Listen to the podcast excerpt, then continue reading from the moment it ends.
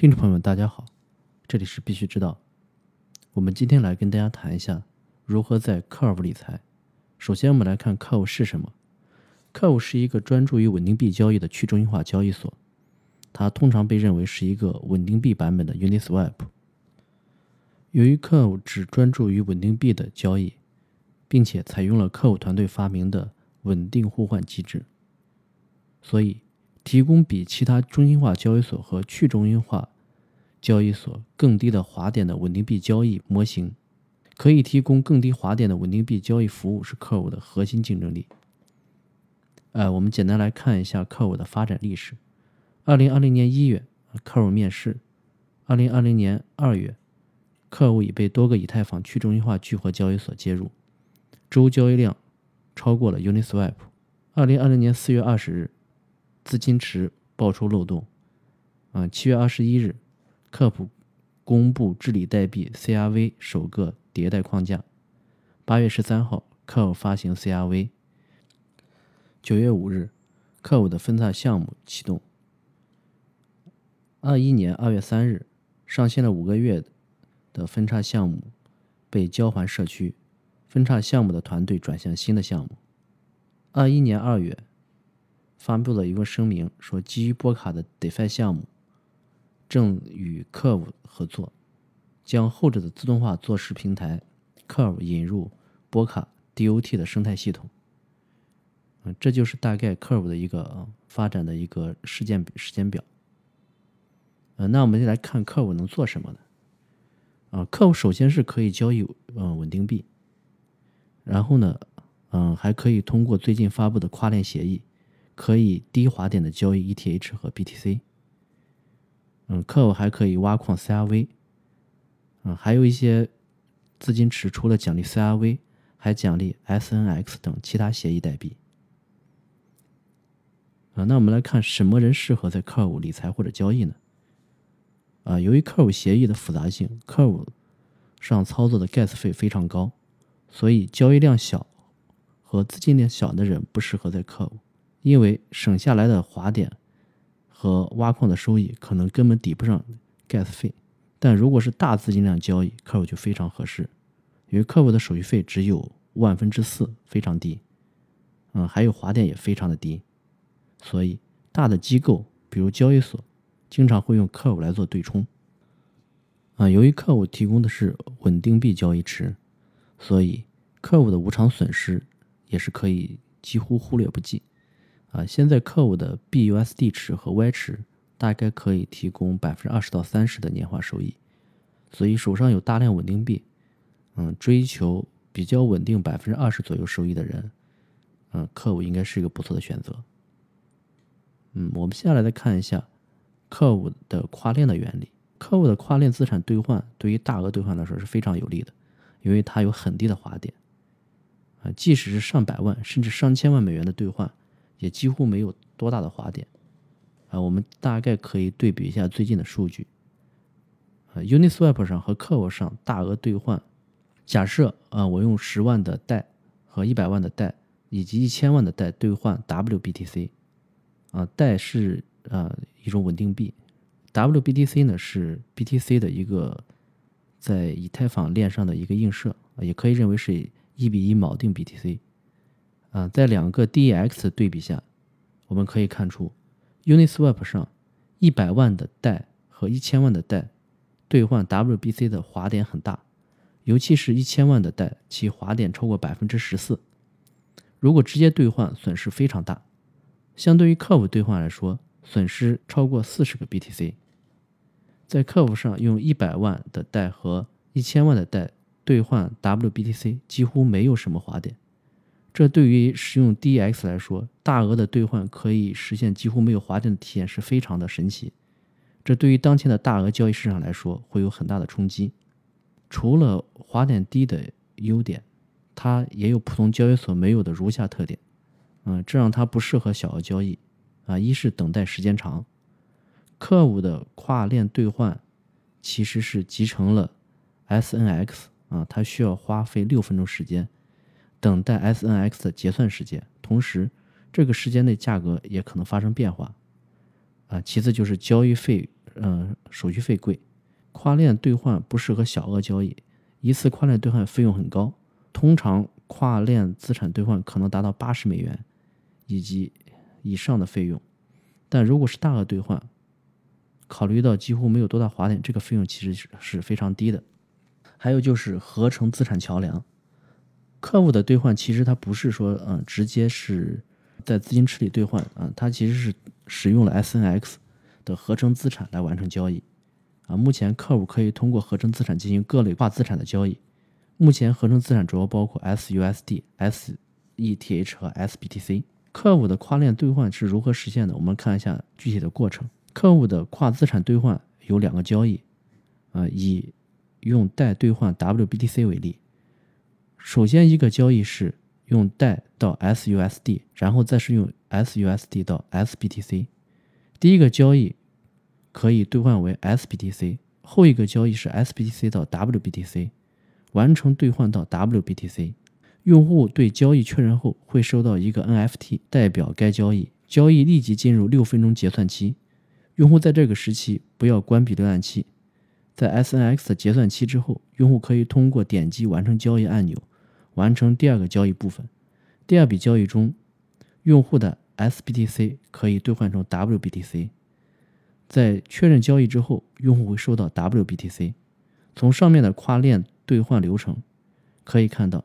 ，SNX 的合成资产充当了桥梁作用。之所以能实现这一点，也跟其前期的积累有关。S N X 合成资产在客户上已经有了 S P T C 和 S U S D 池，这两个池的流动性都不小。S U S D 池的流动性超过了八千一百万美元，呃，S W B T C 的池流动流动性超过了二点八亿美元。啊，使用 S U S D 和 S B T C 作为桥梁，它可以实现几乎没有多大滑点的兑换。在 S N X 上中有一个提案是 S I P 八九，其中提出交易输出由虚拟合成资产表示，由 S U S D 跟 S B T C 兑换时，交易的输出是由 SBTC V S B T C 表示。当反抢先交易时间等待时间过后，V S B T C 可以直接结算为 W B T C。当然，在这个时间窗口中存在预言机价格变化的可能性。用户也可以选择等待第二笔交易的合适时机。虚拟合成资产直接集成到客户的 AMM 池中，则可以在单个交易中桥接多个池，可通过路径优化实现最低滑点。当用户使用客户的 AMM 进行代到 WBC 兑换时，通过 SNX 虚拟合成资产交易路径就变为代 SUSD、SBTC、WBTC，在兑换中。交易者可即时获得 VSWBTC，可以用来申领 WBTC。用户可以在等待三分钟的时间以后进行结算，获得 WBTC。这是一种漏油模式，前端给出预估，但结果由链上结算后才能最终确定。啊，所以客户的这种跨链资产的兑换，其实它是充分体现了 DeFi 的这种模块化的设计，就各种 DeFi 的这种。模块其实是可以像乐高一样组合在一起使用，产生出更有效的这种服务或者应用，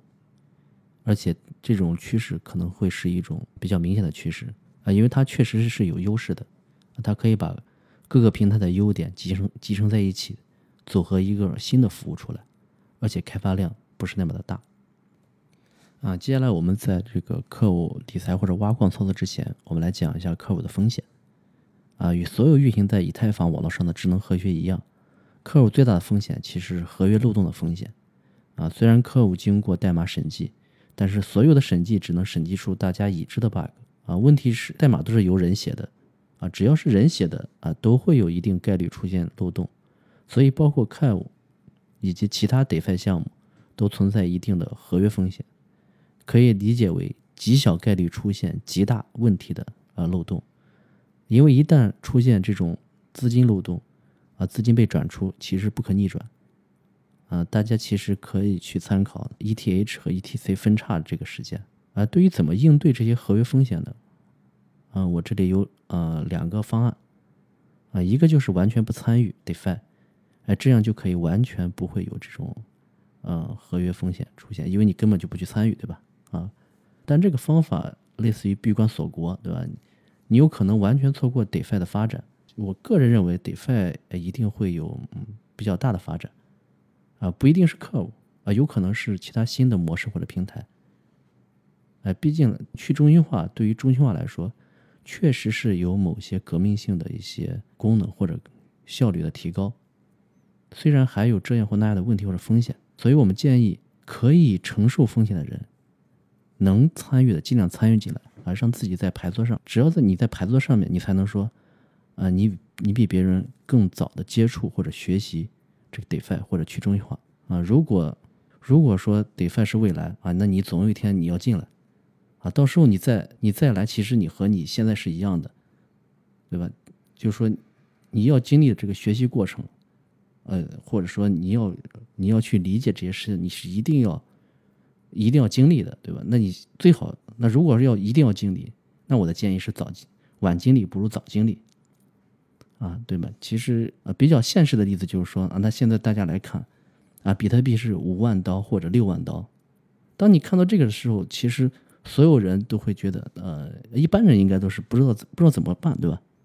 啊，因为到这个时候，你买还是不买，或者你操作还是不操作，啊，都有问题。所以呢，呃，我们就针对这样的问题，那我们给出了啊第二种方法，就是说怎么去规避风险或者降低风险的方法。核心原则其实就只有一个，就是鸡蛋不要放在一个篮子里面，就是让让你的风险嗯变得可控，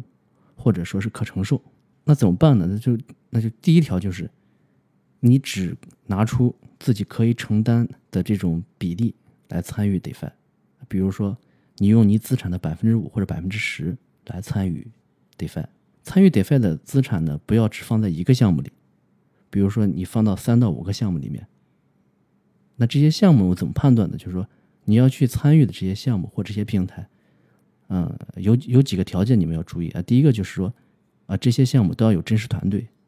如果说团队不露头，那这些那这些项目我们就不参与，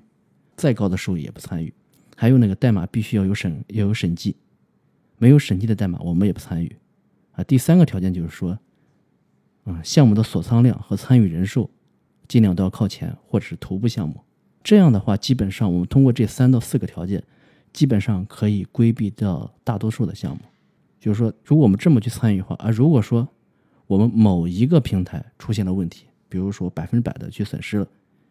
啊，那我们通过上面的这种方式啊，你你是百分之五到百分之十，比如说是百分之十吧，啊，你放在了五个项目里面，那你可能只损失了百分之二的总资产，这个一，这个我觉得大家应该是完全可以承担的，毕竟现在的 BTC 的一天的波动可能都在百分之十，啊，所以百分之二对你说应该是没有任何问题的，但是我们可以用这百分之二的资产呢，了解 DeFi，参与 DeFi。啊，等你真正的了解了和你完全能掌控了的话，你可以投入更多的资金或者更多的精力进来。啊，因为毕竟说这个收益率在这放着，嗯，也不会太低。啊，当然说你说我要一个十倍的收益，或者说是啊一百倍的收益，DeFi 可能给不了你，但是我觉得给一个百分之二十三十的收益，问题应该不是很大。还有还有就是我们之前说的，呃，对于这些风险的话。啊，大家不要直接动手，一定要先学习，完全了解啊，钱包怎么操作，钱包怎么备备份，钱包的安全知识啊，还有这些你你要参与的平台的基本原理啊，潜在风险、操作方式啊，安全注意事项后再去参与。